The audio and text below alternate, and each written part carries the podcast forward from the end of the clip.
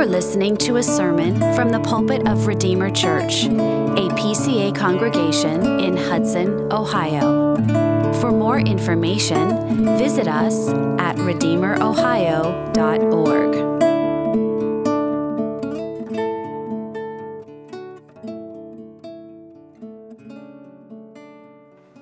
Well, this evening we will turn in our Bibles to Leviticus chapter 3, continuing our trek through this great book. We come to Leviticus chapter 3. And you remember that Leviticus is answering something of a problem. Israel comes to build their tabernacle, and God descends upon the tabernacle, but Israel can't enter. God is there. They built the tabernacle as God required, but Israel can't come near to God. And Leviticus is a long answer to how can God's people approach a holy God. And it begins with five sacrifices. We've seen the burnt offering, the grain offering, and tonight we come to the peace offering. We're going to begin reading uh, verses, uh, chapter 3, verses 1 through 5. Here it speaks of the bull and the calf offering. We're going not to read the rest of the chapter, verses 6 through 17. It's uh, mostly the same thing, speaking of lambs and goats, offering those as sacrifices. But then we're actually going to switch over to flip over to chapter 7. Chapter 7, verses 11 through 15, and we'll read some particular directions there for the priests about this offering. So we'll first begin Leviticus 3, 1 through 5, and then we'll jump over to Leviticus 7 and read verses 11 through 15. You should find this on page 82 of your Pew Bible, and then we'll jump over to page 85. Hear now the word of the Lord from Leviticus chapter 3. If his offering is a sacrifice of peace offering, if he offers an animal from the herd, male or female, he shall offer it without blemish before the Lord. And he shall lay his hand on the head of his offering and kill it at the entrance of the tent of meeting. And Aaron's sons, the priests, shall throw the blood against the side of the altar. And from the sacrifice of the peace offering, as a food offering to the Lord, he shall offer the fat covering the entrails and all the fat that is on the entrails, and the two kidneys with the fat that is on them at the loins, and the long lobe of the liver that he shall remove with the kidneys.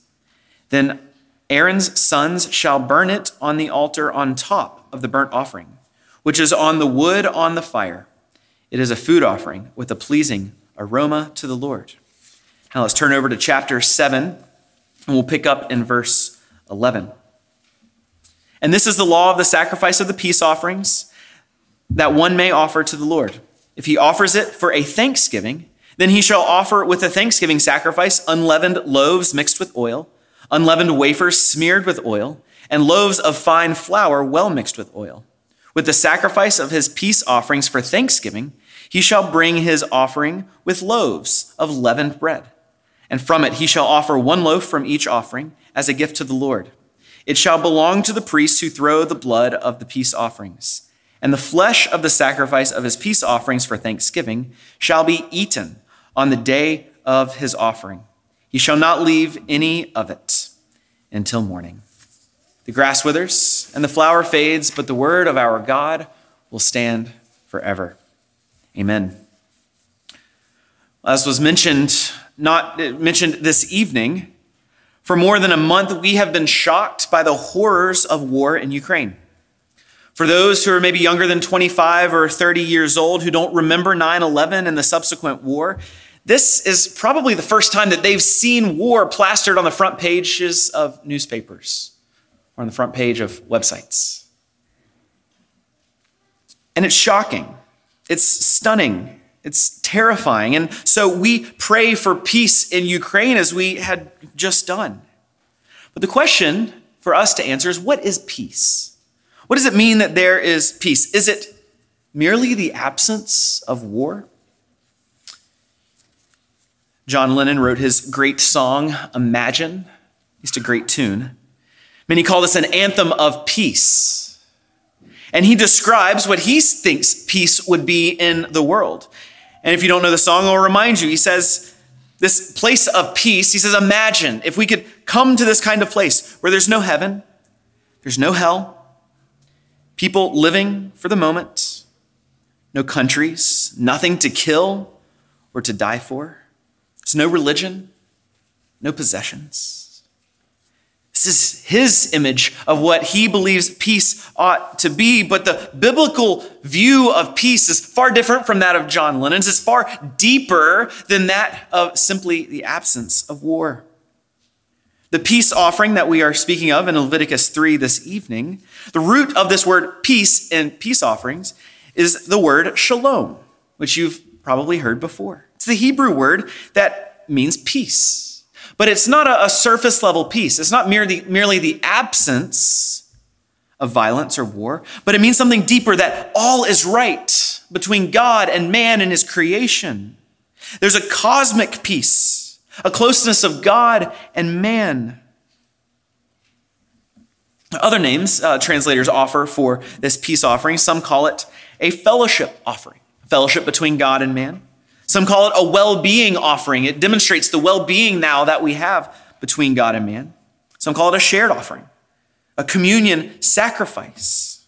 But I do think peace offering helps get at the fact that this offering is demonstrating the peace that we have with God, as we will see. Peace offering was not a standard daily sacrifice made by the priests, unlike the previous ones, the burnt offering and the grain offerings. These were offered every day by the priests, but the peace offering was not.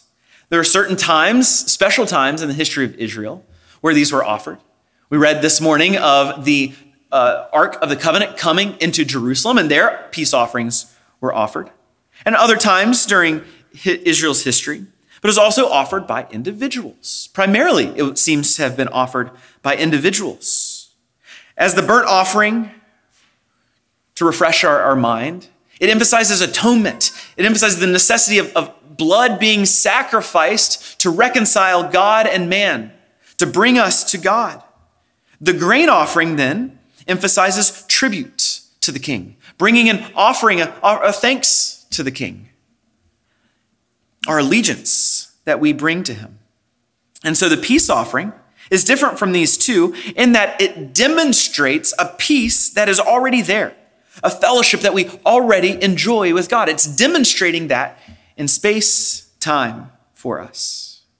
God invites us to a joyous feast with him on the basis of the peace Christ has achieved for us. We'll look at the practice of this peace offering and then the meaning of the peace offering. So let's look at the practice. How did this happen? What did Israel do? Well, as we saw uh, in Leviticus 7 when we read there, we read the first of three kinds of peace offerings. Uh, peace offering is a generic category, and there's different kinds. And Leviticus spells out three different kinds. We read of the thanksgiving offering.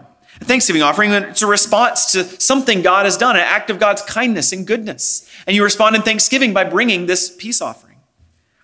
Another kind of peace offering is the vow offering. In response to a vow you make to the Lord, say, Oh Lord, please hear my request, and should you be pleased to answer it, I will perform a vow for you. And this is part of when God fulfills this request. Part of that performing the vow is bringing a sacrifice to Him. And then the third kind of peace offering is a free will offering, spontaneous. Anytime you want to bring this offering to the Lord, you can bring it of your own free will anytime. This peace offering had these different subdivisions, but they all generally had the same, uh, the same mechanics. And it began with the worshiper bringing an animal to the temple or the tabernacle. It would bring, we read of a cow or a calf. Uh, there's uh, the rest of chapter 3 speaks of bringing sheep or goats to the entrance of the tent of meeting. Now, this could be male or female, unlike the burnt offering, which had to be male. This could be male and female, but it must be unblemished. And here, no doubt, they would declare what God has done for them, why they're bringing it. Certainly, there's a call to worship from Psalms, maybe Psalm 107. And maybe they would sing another psalm, maybe Psalm 26 or 50, 54, 100, 116, praising God for what he's done. And then the worshiper would place his hand on the animal. As we saw with the burnt offering, he would then kill the offering. Here, the offering would be divided up, and parts of it would go to the priest. We didn't read this part later in chapter 7 of Leviticus, but the priest would keep the breast and the right thigh, and they could take that home, and that would be part of their meal as a family. And then the offerer would bring four kinds of bread. So, with this offering, they were required to bring bread as well. Four different kinds that we read And they had to bring one loaf of each and present those to the priest. And those, again, went to the priest's home so the priest could enjoy it with his family. Something of payment to allow them to live and to sustain their families. And so once the offerer did this, bringing the animal, killing the animal, divvying up its various parts, cutting off the fat that we read earlier, then the priest would take the blood from that offering and splash it upon the altar. And we've talked about this with the grain or with the burnt offering. And then the priest would burn the fat and the kidneys and the liver upon the altar. Now, it's a little bit unsure what does the fat mean because sometimes fat can just mean the best part of something. So the fat of the wheat is the best part of the wheat. So maybe here the fat of the offering is the best part of the offering would be put uh, on the fire and offered to God. Or maybe it did just mean what we would think of as the fat. Not entirely sure, but part of this would be offered up to God. And this whole time, remember, faith is an essential component of this. This is not going through the motions. This is God blessing his people through this and people responding in praise and adoration of their God. And the two most significant components of this remain here for us to discuss. The first is this peace offering had to be offered on top of the burnt offering. This peace offering was not something that could be offered on its own, it had to be offered after a burnt offering. Remember, the burnt offering was a whole cow, or a sheep, or a goat, or, or a bird. And this burnt offering speaks of the reconciliation between God and man on the basis of blood shed, a substitute for the offerer. And so, because of this substitutionary sacrifice, now we can bring this offering of peace. The guilt is removed. And this removal of guilt opens up a whole world of fellowship with God being with him, him drawing near to his people. And this peace continues to signify what this burnt offering has achieved. Those who are dead, it's a reminder, those who are dead in their sin cannot come to God in thanksgiving and praise and worship. There's no peace and fellowship for them. It's a, requ- it's a reminder that death and a substitutionary atonement is required before peace with God. So, this is one of, the, one of the most significant pieces of this offering. It was offered after the burnt offering. But second is this, and this is what really makes this distinctive in the practice of this offering. A majority of the meat offered was taken home for a feast. It wasn't offered there on the altar. Like the burnt offering, the entire thing had to be burnt up and offered to the Lord, but this majority was taken home the offerer was required to take it home and was required to eat it all that day or the day after, depending on the kind. And this meal is a demonstration of peace between God and man. It's a feast. This is a lot of meat. A cow can produce something between 450 and 600 pounds of meat. Imagine that kind of feast. Can you imagine? A goat, 80 to 100 pounds. A sheep, it's only 35 to 50 pounds of meat. That's our, our, little Thanksgiving turkeys are nothing compared to these. Imagine the feast that was prepared after this. So you bring it home and you invite all your neighbors. Say, look at what the Lord has done. Let's have a big party. So the peace offering was essentially a party offering. This is a celebration, a rejoicing in salvation. You can sit down and have a meal. You could prepare as much bread as they wanted. The rabbis at certain times stipulated that they had to have at least 40 loaves of bread. That's a lot of bread to go with a lot of meat for a big party, for the offerer and his family and neighbors and friends to come. So there's fellowship around this meal, enjoying what God has given. And think about it meal, meals are significant. When you get to know somebody, what do you do? You go have a meal with them. You invite them into your home. You go out to lunch. When people are dating, the, the low pressure way is to go to coffee first. You don't go to a meal first. And then if you like them, maybe then you'll go to a meal later. Because a meal is significant. We're sharing life together. To celebrate, you have a meal. Think of the parable of the prodigal son. When the man came back, when the son came back to his father, what did the father do? Say, I am rejoined to my son. He is back a part of the family. Let's throw a feast to celebrate this wonderful relation I share with my son. weddings, birthdays, retirements, holidays, of course, Thanksgiving, are all meals meant to celebrate an intimacy, a, a close connection we share. And of course, the meal fosters that as well. And this is a meal set by God for his people. He says, Come, I'm inviting you to eat with me, to celebrate the, the salvation, the joy of your salvation that I've given you. And this is ultimately a picture of eternal life. As Jesus said when he instituted the Lord's Supper, he said, I won't eat this meal until I eat with you in my kingdom. The feast will be spread. Eternal life is described as a feast. And we get a small glimpse of it here in the Old Testament feast that Israel could, could have on the basis of the atonement.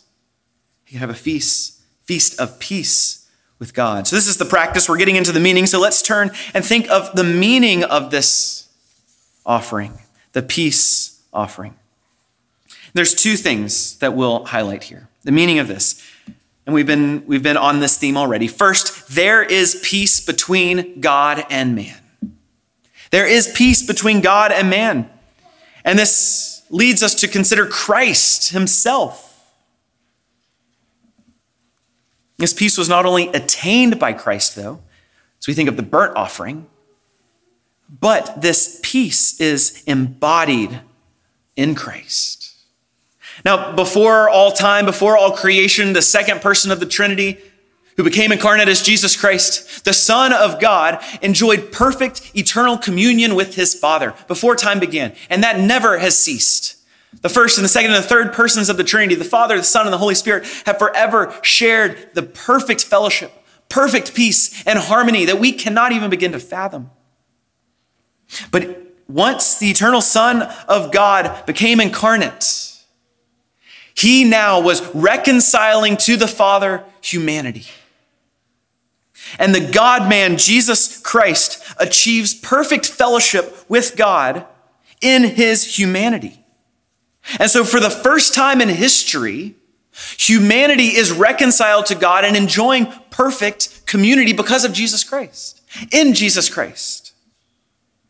And we see as a result in Philippians 2, a result of his obedience to death, he's been exalted, as we spoke of this morning. He's been exalted to share fellowship and communion with the Father in his humanity as well. So the highest communion that human, humanity can share with God is embodied in Jesus Christ as the incarnate Son communes with his Father. What a glorious perfect communion that they share, the sense of the Son's sense of perfect joy and peace with the Father. This is the sort of communion humanity was designed for, but never was able to achieve before.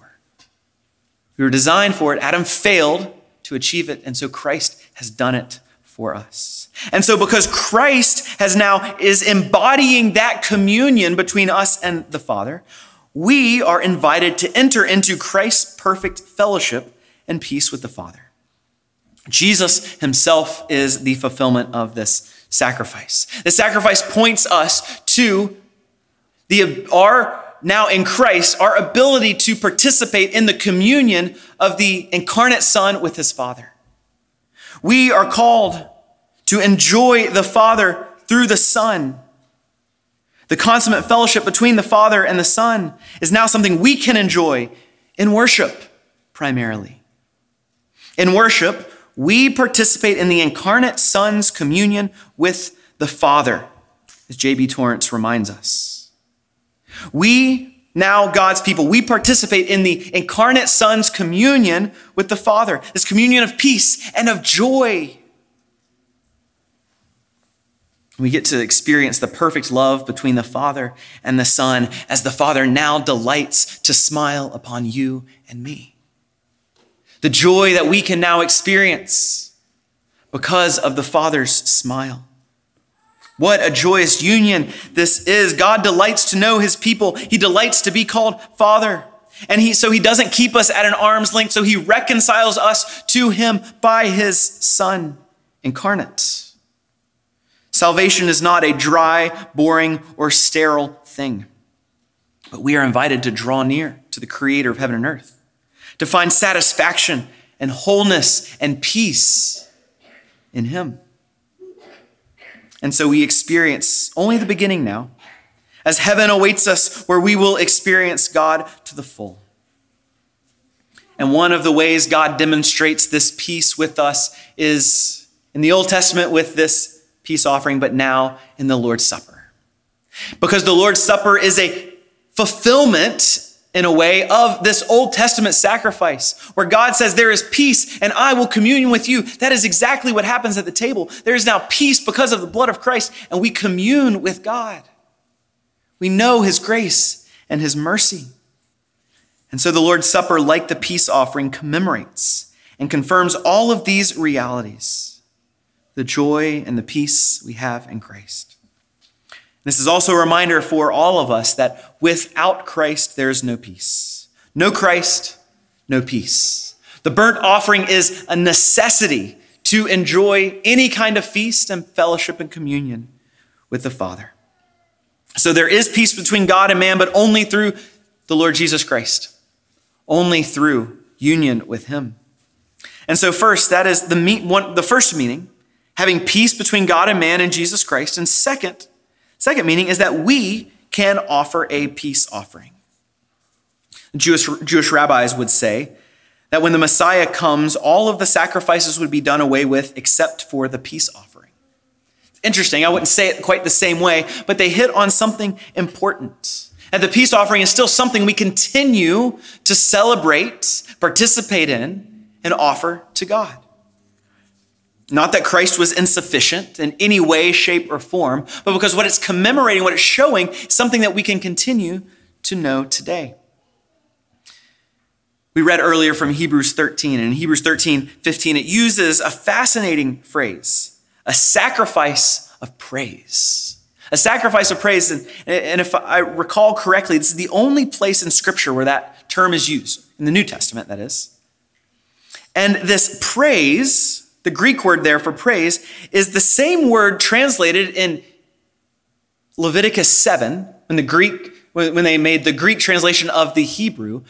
When it translated the word thanksgiving, we have, they translated it the sacrifice of praise. And so, what I think is happening here is when the, the author of the epistle to the Hebrews is actually pulling on this idea of the sacrifice of thanksgiving, calling it the sacrifice of praise, saying, We're offering it up today. He calls us, we read earlier, to continually offer up a sacrifice of praise, a sacrifice of thanksgiving, a peace offering to God. Through Jesus Christ, let us continually offer up a sacrifice of praise to God. That is the fruit of lips that acknowledge his name. Do not neglect to do good and to share what you have, for such sacrifices are pleasing to God. And if this is correct, then there's the same sacrifice we offer. We render ourselves a sacrifice to God. It's the same sacrifice, but a different form now. And there's a couple things that are mentioned in Hebrews for us to render a sacrifice of praise to God. First is lips, to acknowledge his name. Part of our sacrifice is acknowledging Christ, to praise Him, to sing His, his praises, to pray, to acknowledge God's name to others. And so we can continue today to offer these sacrifices by worshiping, by lifting up our voices, by singing loudly from the heart of the love of our God and the grace of His works. Hebrews also tells us to do good, to do good for one another to do works that honor God, to give of our money, to give of our time. These things are not earning our salvation, but they are a response to it. We can continue to render our very selves, our time, everything to God. And he says to share, to share what you have, because this is pleasing to God. And this harkens back to sharing a feast together. How the Old Testament Israelites shared this feast, invited their neighbors into their home, say, Look at this sacrifice, this peace offering. Let us share it together, enjoy the salvation of our God together. And so we can share that. We can share our lives. We can share everything that we have together. This is pleasing to God. These things are a natural overflow of knowing God, knowing real peace, knowing that we are forgiven, knowing that we get to draw near to him. But the key to all of this, as Hebrews 13 says, is it is through Christ. Through Christ, we offer these imperfect offerings to God. We stand participating in that perfect relationship between the Father and the Son. The invitation of the peace offering is an invitation to come and enjoy the riches of God. So, the result of that burnt offering is that we can know joy and fellowship with God and his people in this peace offering. The problem that Leviticus was setting out to address, that, that problem, how, how can we approach a holy God? How can we come to him? How can we dwell with him? We're beginning to unpack that. We're beginning to see the answer here. It's that atonement that leads to joy and peace. And God reminding us of those realities with these sacrifices and today with things such as his supper he sets for us. We see that peace is far more profound than the absence of war in Ukraine or the Middle East or anywhere else in the world. Yes, we pray for those things and we desire that. Absolutely. But real peace is peace between God and man. A sinful man, a corrupt man, a man who has rebelled, and God, on his own initiative, has now come and made peace.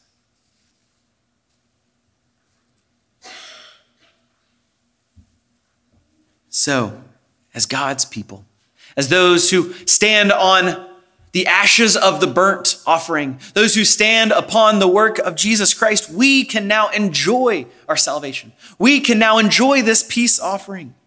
So let us enjoy the one who is peace itself, as Paul says in Ephesians 2. Jesus Christ himself is our peace. And so, in response to that, let us offer our own sacrifice of praise with our lips with our lives, sharing all that we have for the glory of our gracious God. Let us look to him in prayer. Lord, we thank you for these truths that upon the burnt offering of Christ's death for us, there's now peace. There's now celebration. There's now joy. Oh, Lord, help us to live our lives in light of this joy, that we belong to you and we can enjoy every moment and every day knowing that you smile upon us because of your Son. We thank you for him and ask that you would assist us to sing your praises, to glorify you, and to render to you sacrifices of praise from henceforth and forevermore. In Christ's name we pray. Amen. Thank you for listening. For more information or to connect with us, visit us at redeemerohio.org.